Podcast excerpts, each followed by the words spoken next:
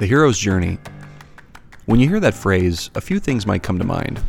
You might consider thinking about one of your favorite stories from when you were a kid or perhaps as an adult, where you were taken off on an amazing adventure with your favorite protagonist or character who had to go off into an unknown land to battle an unbeatable enemy to eventually come back home as a changed and transformed individual. The hero's journey is a phrase that was coined during the mid 20th century by a professor named Joseph Campbell. And in this episode, I'm going to unpack a bit and go over all the different phases and stages therein that make up the hero's journey. This is Josh JCL Faltot for The Writer's Lens, and this is going to be episode 35, which is What is the Hero's Journey?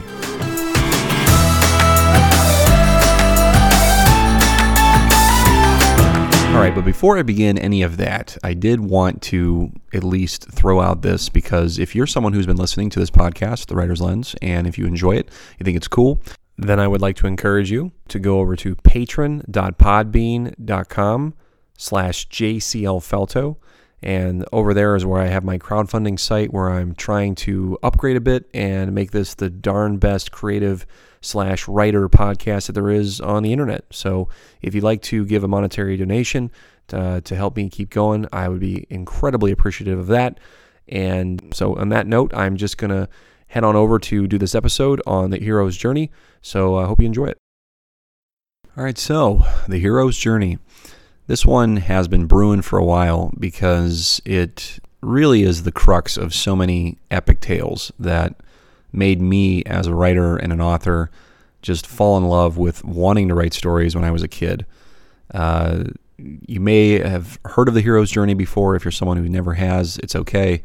Uh, the original coined phrase, the hero's journey, was something that was uh, done, I believe, in 1949. Uh, was authored by a man by the name of Joseph Campbell, who was a professor of literature, and he was basically doing research into the significance of storytelling and how there are similar formulas uh, that that emerge within stories uh, that we can kind of grasp onto and say, okay, I'm familiar with this, I know this theme, and I'm interested to see where it's going.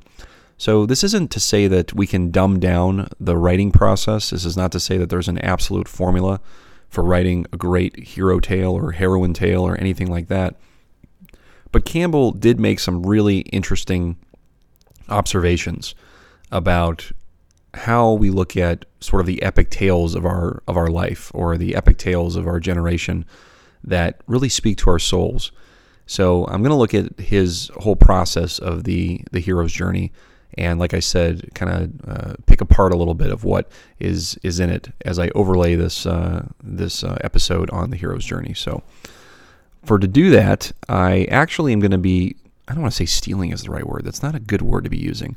But I am going to be pilfering a bit and borrowing from uh, a website that I found that actually has a pretty good outline of what the hero's journey entails. And it's not Wikipedia. I know that's probably a bit of a shock to people, but it's movieoutline.com. So uh, this is my plug for movieoutline.com. I don't know what else they have on there. But there's a there's a good article in there by a gentleman by the name of Dan Bronzite, and he basically takes you through the monomyth, which is the term that was used by Campbell to describe how so many different ancient stories, great tales, religious tales, tend to follow a similar pattern. And that similar pattern is what emerged in Campbell's book, The Hero with a Thousand Faces, which is uh, essentially the hero's journey. So I'm not going to like go over his entire book. I'm not going to be picking apart Campbell's book, but I'm pretty familiar at this point with the formula that, that Campbell came up with, his structure and his analysis of ancient myths, and how he, he believes in some sense they all kind of bleed into one basic formula, which I I don't agree with entirely, and uh, I would have to uh, pardon my thinking with him on some of those uh, some of those things, but there but there definitely is some universal uh, themes that pop up, and that's why I wanted to to talk about his work specifically because there are modern day, I want to say Joseph Campbell's, who have made similar links to storytelling and the power of storytelling, and how we can again follow a, a, a specific narrative that gets us to uh, where we're going. So anyway.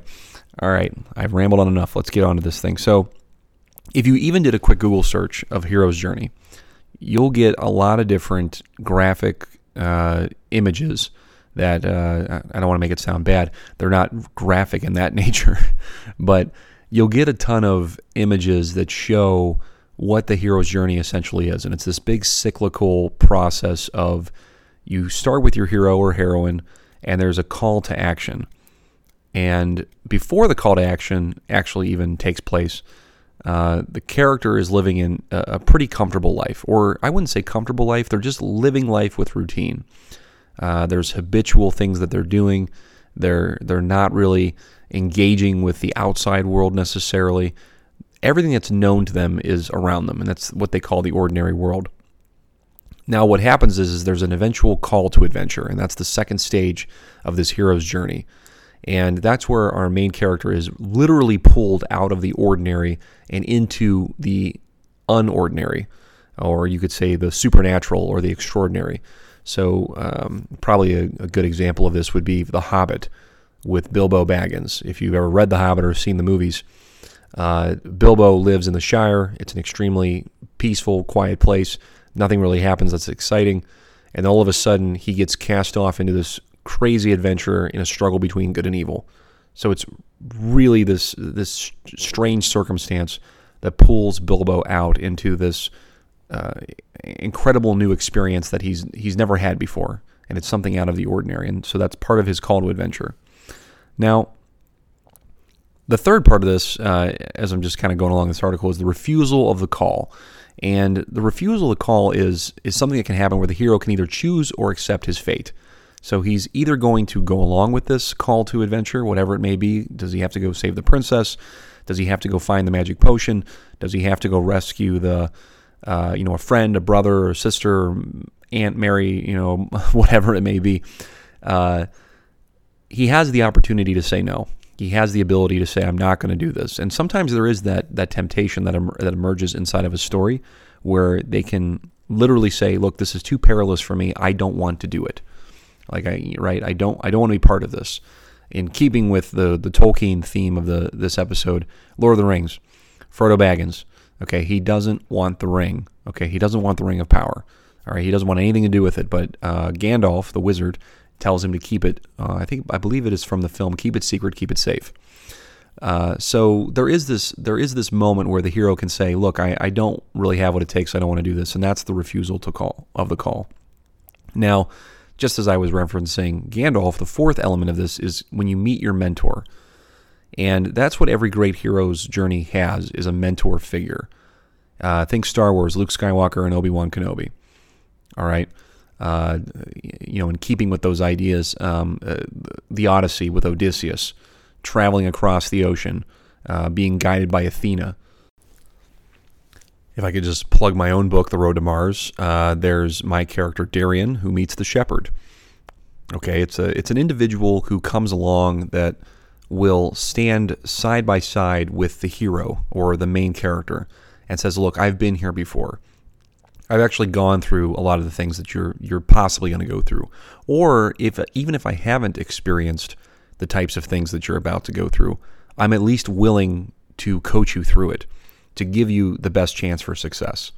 and I'm going to give you something that you need, perhaps in return, which could be wisdom. You know, for instance, if getting back to the Lord of the Rings idea, Gandalf is very wise. He's an aged wizard, so he gives information that is pertinent to the survival of the party, and of course for for Frodo Baggins. Now, when this happens, and the mentor has done what he's done, there's this this fifth element called crossing the threshold, and how you can begin to interpret this a bit a bit is now you you've had the call to adventure, you've you've taken up the call, you've you have your mentor in place who's going to help you get through all the dilemmas. Now crossing the threshold is basically going from what's known to unknown. And Campbell talked about this quite a bit how we have a known existence. We have a known place where we feel comfortable and we we know what to expect. Crossing the threshold is literally going into the unknown. So imagine you're perhaps going on a camping trip and a lot of the, the space around you is unknown territory, it's unknown forest. but in some sense, you know what to expect there. There's certain animals that might live in your backyard, or let's say you're camping close by. But if you were to go to another country and you were to go camping there, and you were to take a boat up the river and suddenly make camp somewhere, you would have to really feel confident that you knew what type of wildlife would be out there because there's an unknown aspect to it. There's a really sort of, uh, I don't even say it's chaotic because it could be chaotic in your mind, but it's basically the, the lack of knowledge of where you're headed that can make you feel like I want to go back. And that's literally what crossing the threshold can mean is that for the first time in your life, you're going to do something that's out of the box and that's scary as all get out. But that's again part of all part of what the hero has to do. The hero has to cross the threshold. You might see this happen quite a bit in other uh, stories. You know, getting back to the the theme of Odysseus and the Odyssey. Um, I think of the movie Troy with Brad Pitt and Eric Bana and Orlando Bloom when they're crossing the ocean and uh, the the Greeks are coming to attack Troy, and they have to cross the you know the sea to get to the to the uh, the walls of Troy. Okay, that would be crossing the threshold. You're actually going to meet the problem at hand. Is you're going across oceans. I mean, Pirates of the Caribbean is another great example of this. Jack Sparrow, again, Orlando Bloom. I don't know why I'm using Orlando Bloom so much, but uh, I get Lord of the Rings as well. Man, I, this this guy's in a lot of epic movies. So, uh, but but consider it that in in that film, for instance, in uh, in Pirates of the Caribbean, they're having to cross the ocean to get somewhere. They have to go to the Isle of Tortuga, right? Uh, so there's a real physical nature of moving from one space to another, but there's also a psychological element element to this, which says I have to accept the fact that I'm going to go from things that I know into spaces that I don't know, and I have to be okay with that. So getting back to part number four about having a mentor, that's huge Okay, having a mentor is a big deal because without the mentor, you're basically going to be on your own. You're not you're, you you don't know what you're going to be doing. Uh, so I find this, at least in even real life applications, to be imperative to things that we're doing. I mean, for me as an author, the social media marketing, the podcasting, the editing process. These are things that ultimately I, I have to do on my own but I need to also look for people who are experienced in it. Someone who's done something like it before and could probably give me a little bit of advice on what I ought to do in order to get to the next step of whatever it is that I'm doing. So, this crossing the threshold and having a mentor, it's so applicable to real life because of the mere fact that if we don't have someone guiding us and we only have ourselves to rely upon, it not only becomes frightening, it really leaves the door open to fail big time. And I don't mean fail in the sense that you learn from your mistakes. You could fail and lose a lot more than just your dignity, uh, at least in the context of these types of stories. So, so moving on, uh, we're, we're halfway there. So stay with me on this, guys. I promise maybe another Orlando Bloom reference will come up, for good or for bad. Now, number six entails facing an ultimate test or uh, aligning yourself with your allies and figuring out who your real enemies are. Because as we're going through this hero's journey, we're going to find more people that are aligned with what we're trying to accomplish. Or maybe they were people that we accumulated over time throughout the journey. Again, I would I would use Lord of the Rings as a great example of this is as we're we're off on this adventure, we're going places, we then come into contact with other people that might be trying to go up against the same problem that we are. Uh, again, I had referenced uh, a few other stories like this. I mean, think of Teenage Mutant Ninja Turtles, uh, incredibly popular series during the 90s and the 80s. Uh, the four turtles end up making friends with Casey Jones. He becomes one of their allies throughout the story. So, good example there. And in doing so, when you're making allies, you're also finding out who your real enemies are. And this puts you through a lot of unique tests. It basically tests you as the hero if you have what it takes to keep going, can you discern who your real allies are? And can you adequately face up against your enemies and help your allies to defeat your enemies? So, this is another kind of inner, I don't want to say intermediate, but it is kind of the intermediate part of the journey where the hero is still figuring out if he's got what it takes and he's aligning himself with others around him so that he can face those that he's coming up against. So, number seven. Now, as I was just talking about having allies on your side, there's always the moment where the hero has to go off on his own. He has to take the lamp down the dark path, and that's what number seven is, which is approach to the inmost cave. Now, this could be a bit of a reference to the old lizard brain, where uh, we were afraid to walk into caves, and there could be bears, snakes, or tigers waiting down there for us, uh, these unknown things. It has a ton of psychological significance, and I think spiritual significance, in the idea that when we go down a path that's dark, and it's narrow and we know there's no way out but except to go through it, fear grips us like nothing else. So to approach the inmost cave means that we've gotten a lot of gusto behind us. We know there's people that are with us, but really ultimately we have to do this on our own. Okay, we, we can't rely on everybody else now to get us through to the next stage of our journey. We actually have to do it by ourselves. You know, uh, being a, an author uh, like myself, uh, you're still an entrepreneur. You know, I still consider myself to be an entrepreneur of, of sorts because I, I do this podcast, I, I do writing, I do editing, things like that. So a lot of the times I'm doing things that I wouldn't normally do, and I kind of uh, mentioned that earlier in the podcast. But the fact that I, I do so many things eventually on my own, I have to figure out if I have what it takes. So I do have to go down that path by myself in the same way my wife has to go down a path by herself to determine if she has what it takes. Anybody in life has to do this.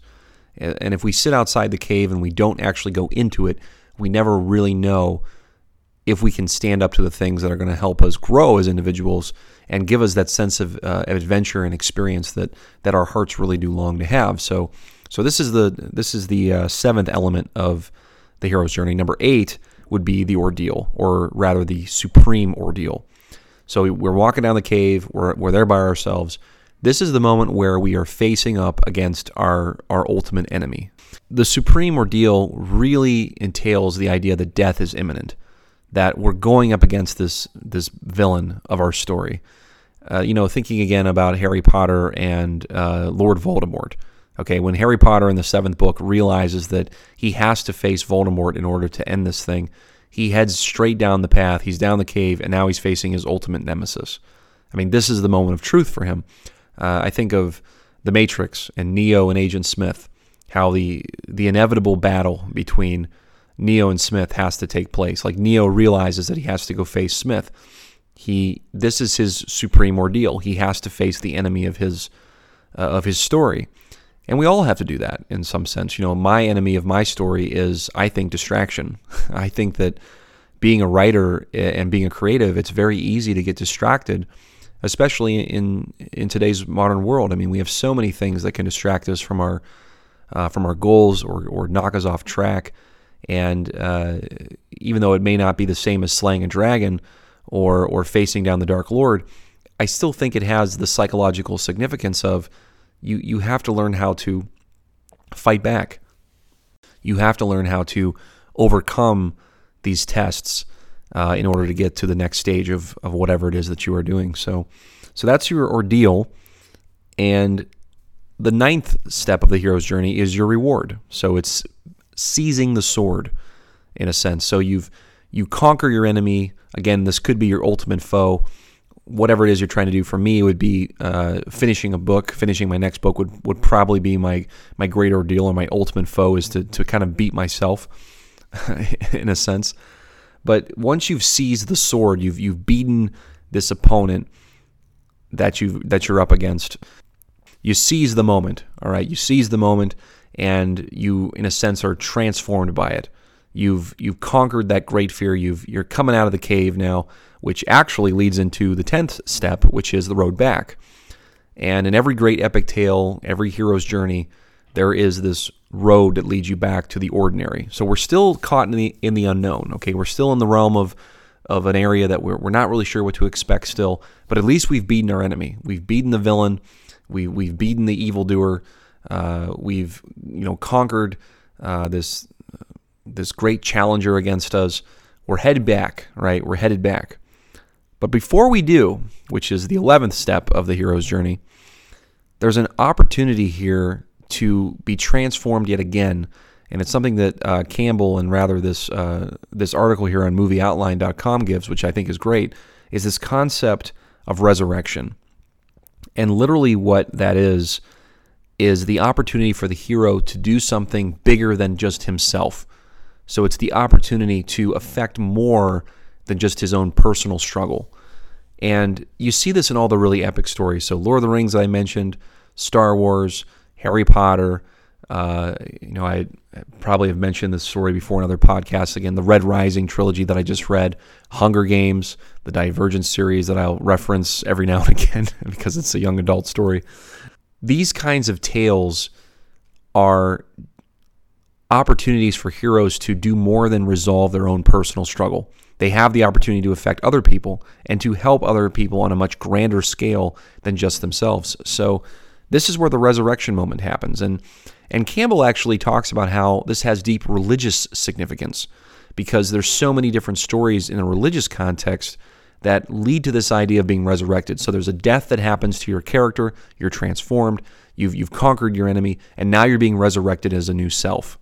And that's literally and metaphorically what this is talking about is that we become something new. Our minds are renewed in a sense. Uh, our confidence is renewed. We as a person change. Uh, there's a there's a great line at the end of the Lord of the Rings trilogy where Frodo is saying that even when you return home, things are not as they as they were before. You can't really go back to your old life. Uh, I just got done doing an interview with an Army War veteran, uh, Dr. Robert Snyder, for his new children's book, Why Did Daddy Have to Leave? And and he had served in Iraq. And, uh, you know, he told me how a lot of the people that he met while he was over there, he had not known, uh, that became part of his uh, unit that he was there in Iraq. And now he's he's best friends with many of them. He's they're some of his closest friends. Why is that? Why is it that once you're there and you come home, you can't just go back immediately to the comfortable life that you're living? Well, it's for all the reasons I've been talking about in this episode. You create such deep connections with people that going back to the old life is is literally impossible. You just you can't do it.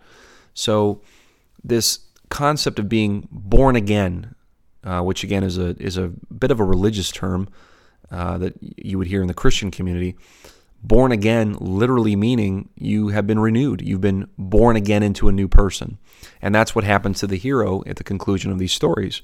Because the last step, if you've been staying with me to the end, I applaud you. This is awesome. Thanks for sticking with me is returning with the elixir, which is kind of like a, a tail end of the resurrection part because this is where our hero actually returns home. He's perhaps affected every you know he's affected a larger scope of things he's done something for the greater good he's chosen to do something for the greater good and now he returns home with with the special stuff which could be again renewed confidence could be a trial that he overcame and now he can share with everyone what he's learned, the new wisdom that he has, because now he's gone from the unknown into the known again, but he's not the same person that he was when he left. And that ultimately is what concludes the hero's journey. So, all right. So, congratulations for making it here to the end on this a little bit longer than normal episode on the writer's lens.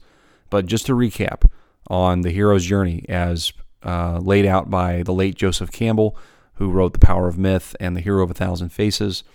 There's the ordinary world, which is uh, the first step. So, this is a 12 step process. Uh, the ordinary world that the hero resides within.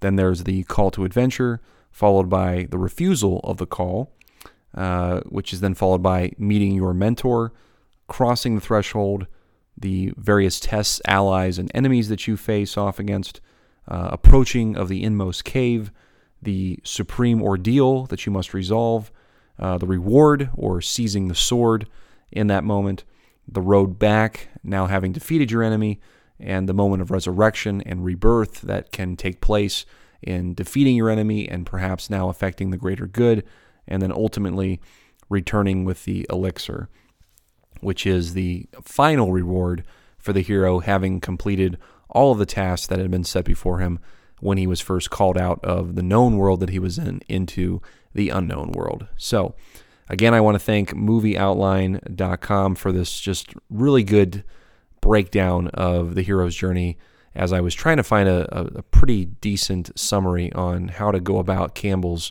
monomyth. And as I said before, there's a lot of elements of this that I think are universal and are very good.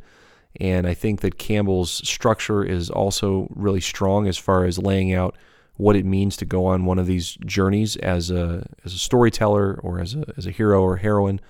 But there's also a few things that, that Campbell talks about that I, I don't agree with in his uh, books about what it means in terms of uh, the spiritual significance of these kinds of tales. And I'll get into those in future episodes since uh, I don't want to go too much longer in this one. So I just want to thank you guys uh, for your time. I'm going to be talking a little bit about heroes over the next few episodes, so I hope you enjoy that. And again, one last shout out that if uh, you guys are willing to support this podcast, I would ask you to like, share, and subscribe, and uh, just kind of help get the word out because I'm trying to be the best gosh darn creative slash storytelling podcast that's out there. And uh, and yeah, so that's that would be my uh, my end note request of this this episode. So as, as my hero's journey goes on and on. So anyway, guys, thanks for listening, and I will catch you again soon on the Writer's Lens.